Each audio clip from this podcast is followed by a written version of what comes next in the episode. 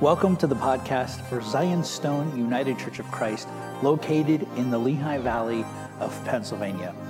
I'm Pastor Mike Landsman, and these podcasts are taken from my weekly Sunday morning sermons. We pray that they will bless you, and we would love for you to come visit us and make our church home, hopefully, become your church home. Here's what we have for today. So, we've been going through a very short sermon series leading into Advent called Pray Like Jesus. And today we're going to talk about the coming kingdom and the will of God. But by a brief review, last week we began our look at the Lord's Prayer.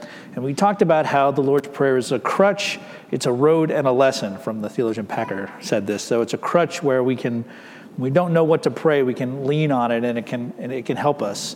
Now, and you can, crutches can also help you walk. We also talked about how it's also a road. It's a roadmap, essentially, right? A, a, road of prayer that we walk upon in the paths of Jesus. And then it's also a lesson for us because in learning it, we're not just learning to repeat it over and over and over again when we pray. It's also a lesson for us to teach us how to pray what we're, and, and what we're actually praying for. We talked about our God being our Father in heaven, and how about we about how we have been adopted as His sons and daughters. We are His children, and the Scriptures say heirs. Then we talked about God's name being hallowed, which means that we are making His name known, and we are making His name holy. That we're, remember, we're remembering His good works for us, His good deeds of salvation for us.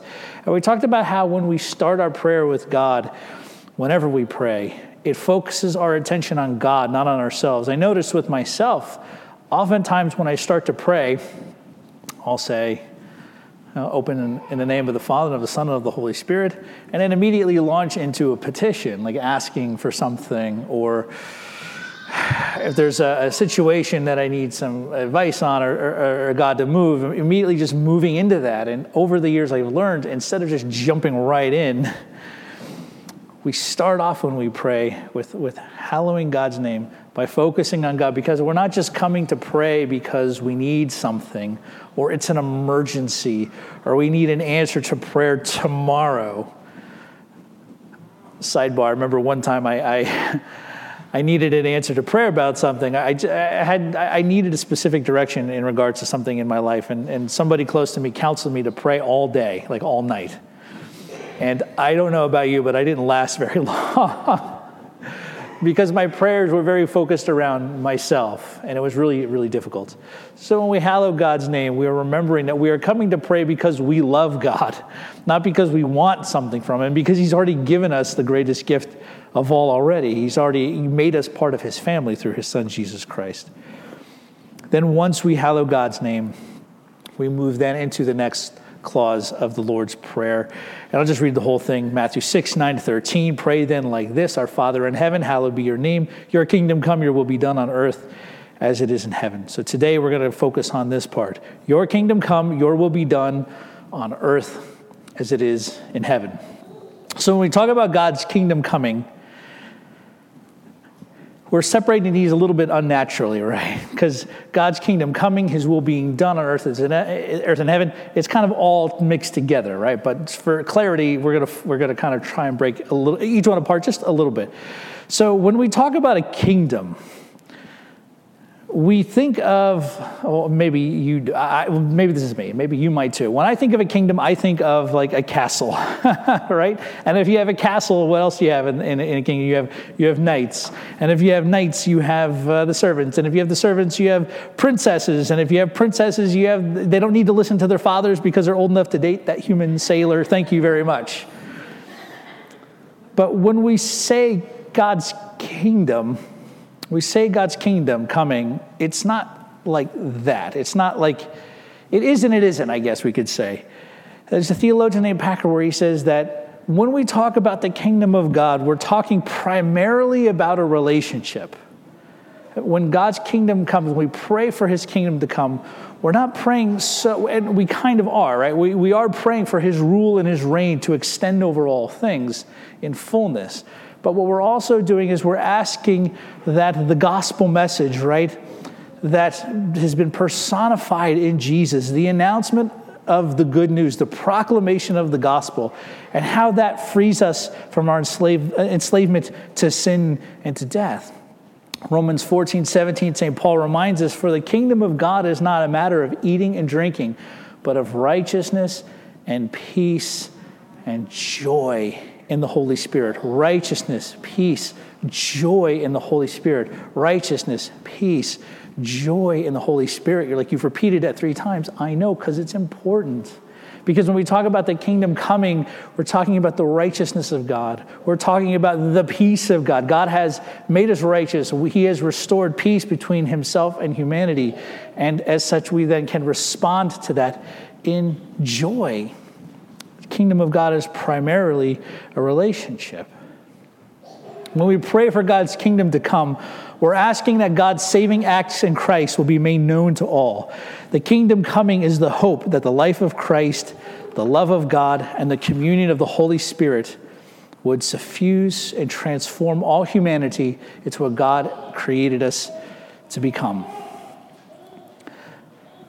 Next part, your will be done on earth as it is in heaven. So when we talk about God's will, it, it asks that it be done. Right? so when we talk about God's will, we need to talk about our will and we need to talk about a little bit about God's will. Now, there's certain streams of Christianity that teach that our will is so corrupted by sin, even when it looks like we may be choosing something good, it's actually bad because in our fallenness, we can't actually freely choose the good. So if I were, say, I wasn't a Christian, I was outside of Christ, right, and I saw a homeless person on the street and I were to give them some money to go buy some food, or if I, were, I had, if I was walking out of McDonald's and I bought three cheeseburgers, I, I only eat two, by the way, at a time. If I was walking out of McDonald's with even two cheeseburgers and I'm eating one and there's somebody sitting on the side of the road who has a sign, I'm hungry, please help, for me to be moved and to give them that burger and, and, to feed them, there's some Christians that would think even though that looks like it's good, it's actually, it actually isn't good because Maybe there's a deeper selfishness that I want to feel good about myself, right? But I don't believe that, right? Because the image of God that we've all been created in, that we all carry as human beings, it wasn't destroyed by the fall. Rather, I like to say it was defaced or maybe fractured, right? What it means is that we can never, it doesn't mean that we can't ever do good or we can't choose to do something good. It means that we are not naturally inclined to do God's will, that we are not naturally inclined to obey God, that sin and death have a hold on us and it distorts how we think and how we act. There's a theologian named Clement who says God respects human freedom, but in order to keep that freedom from succumbing to darkness, he becomes incarnate and descends into death so that there can be a place where the will of man might unite itself to the divine will. That place is in Christ. In Christ, the human will became painfully and joyously united to that of the Father. And so, because that has occurred, because of the incarnation, right, when we respond to the saving message of Jesus Christ, we can then be restored and renewed to obey the will of God. So we have to learn to relearn how to hear and obey God's will. And she right notes that this isn't just a shrugging of the shoulders and saying, well, kind of, que sera, sera, God's going to do what God's going to do. So I just kind of had to passively sit by. He says that this is this part of the Lord's prayer is a prayer of subversion and conversion. He says it's subversion in that God's coming yet already here kingdom. It changes our allegiances to political and secular powers. And conversion in the sense that we are transformed into the image of Jesus Christ and work to align our hearts with God's task of restoring the world. So, doing God's will is us learning as Christians, right, to, to realign our will to God's will for obedience. So, no matter what the events of our lives are, we're asking that God would use those for his own purposes and making us like Jesus. And that, like Jesus, we would go around doing our Father's business. Now, there's also, when we talk about God's will being done in me versus um, our will, or setting up the human will versus, versus, versus God's will.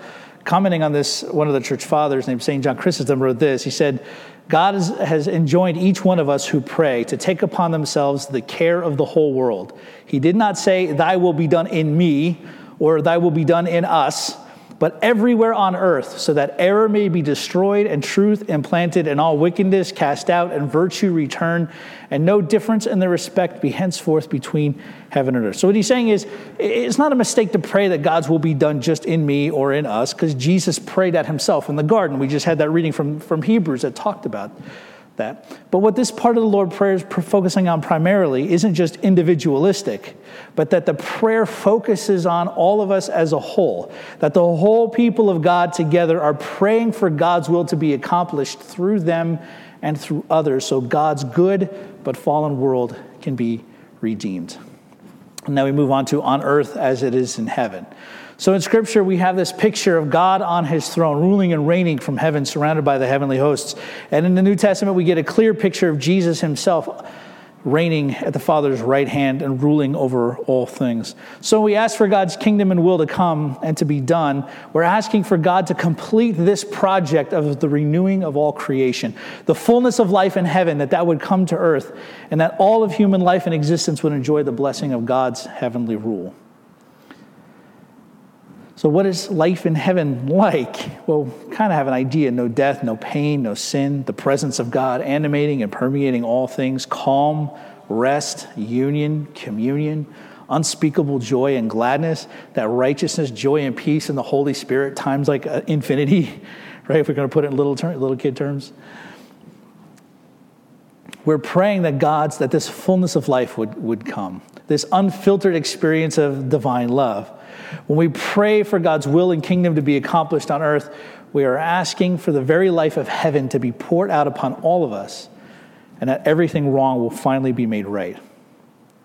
So, this isn't just something that we're asking for God to do in the future. That's not the only application. That's one of, the, one of the big mistakes of Christian history is that some people have applied this only on the future, right? But then some have made the same mistake and focused only primarily kind of on the present, that humans, through human effort, can transform the world sort of into a paradise. But what this means is we are tasked with bringing the transformative love of God to the lost and dying world that Scripture tells us is passing away. Again, Chrysostom says, You must long for heaven and the things in heaven. However, even before heaven, he has bidden us to make earth a heaven and to do and say all these things even while continuing in it as having our conversation there.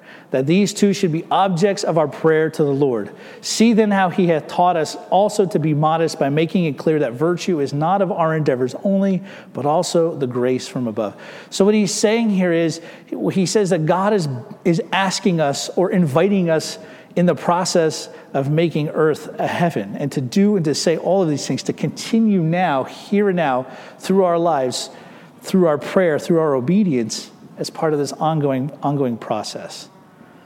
Right? So the Christian life can't just be limited to the sweet by and by. Because, like I preached on a few weeks ago on eternal life, heaven and earth at the resurrection will be joined together at the end of time. But it's not just for that time, right? As Christians, we believe that the coming of Jesus has begun all of this in motion, that his kingdom has finally come. We don't see it in its fullness, but we are asked to, to work for the good of others, to work for the transforming of our world in, in, in, real and, and actual helpful ways, which is why we do good works, which is why we collect stockings for soldiers. This is why we collect backpacks for kids that are in need. This is why we donate money to organizations that combat sex trafficking. This is why that we bring fresh produce to a ministry that feeds people and that clothes people and that gives people places to live while they get back on their feet, why we support places that, that, do counseling. We do these things not just because it's something that we have to do, but when we do these things, we are participating in the coming of God's kingdom as we await its fullness. We're not called to sit idly by on our couches and our recliners and wait. We are called to do something, to join with God's work so that his will may be done on earth as is in heaven.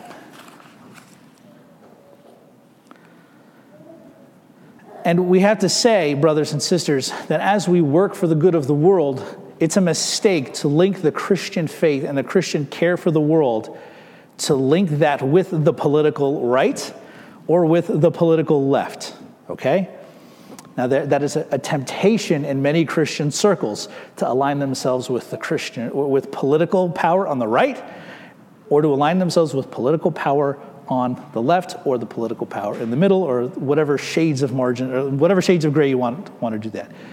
That is a mistake because there is something on both sides have something valuable to say, right? Both sides have something that are compatible with our faith. But that's why we can never align ourselves completely with any side politi- politically, because the kingdom that we're a part of, the country, right, that we are actually a part of, is the kingdom of God. We are American citizens living in America, and we work for the good of the citizens in America. Yes, absolutely. But our primary allegiance before the left or the right, Republican or Democrat, right? Our primary allegiance is to Christ. The end of the month, we're going to be celebrating, uh, next month, we're going to be celebrating right before Advent, Christ the King, Christ the ruler, or the reign of Christ. He is the one to whom we owe our allegiance. Not the Republicans, not the Democrats, not the Libertarians, none of that. We owe our allegiance to Christ. And we can work then with both sides as Christians for the good of the world, for the transformation of the world. Social justice, brothers and sisters, is not a dirty word. And it's time that we make sure that we practice it in its proper context. Not aligning ourselves with any of these sides, but working for the good of the world as best we can so that the good news of Jesus Christ, what he has done for our salvation, his crucifixion, his death, his resurrection, his ascension, his sending of the Holy Spirit, that all of these things combined with the good that we do will help us to make his kingdom come on earth as it is in heaven as we await the final coming together of all things at the end of time. Gracious God, we thank you for the gift of your Son, Jesus Christ. We thank you for the inbreaking of your kingdom through his life, death, resurrection, and ascension, and his ongoing work in and through us. I ask that you would help us to be mindful of, our, uh, of the time and place that we are, that we find ourselves in, and to the world that you've called us to love and that you have called us to serve. Help us in whatever way we can, in whatever way we can, to be a part of your coming kingdom and that your will, that it would be done on earth even as it is done in heaven. Thanks for listening to the podcast for Zion Stone United Church of Christ. We have deep roots here in our community, and we predate the founding of the United States itself. If you're looking for a traditionally grounded, biblically faithful church, come visit us. We just might be the church you're looking for. If you'd like to email me, you can reach me at malandsman at gmail.com. Please be sure to check us out online, zionstoneucc.com, and check us out on Facebook at Zionstone UCC. Thanks again for listening, and God bless you.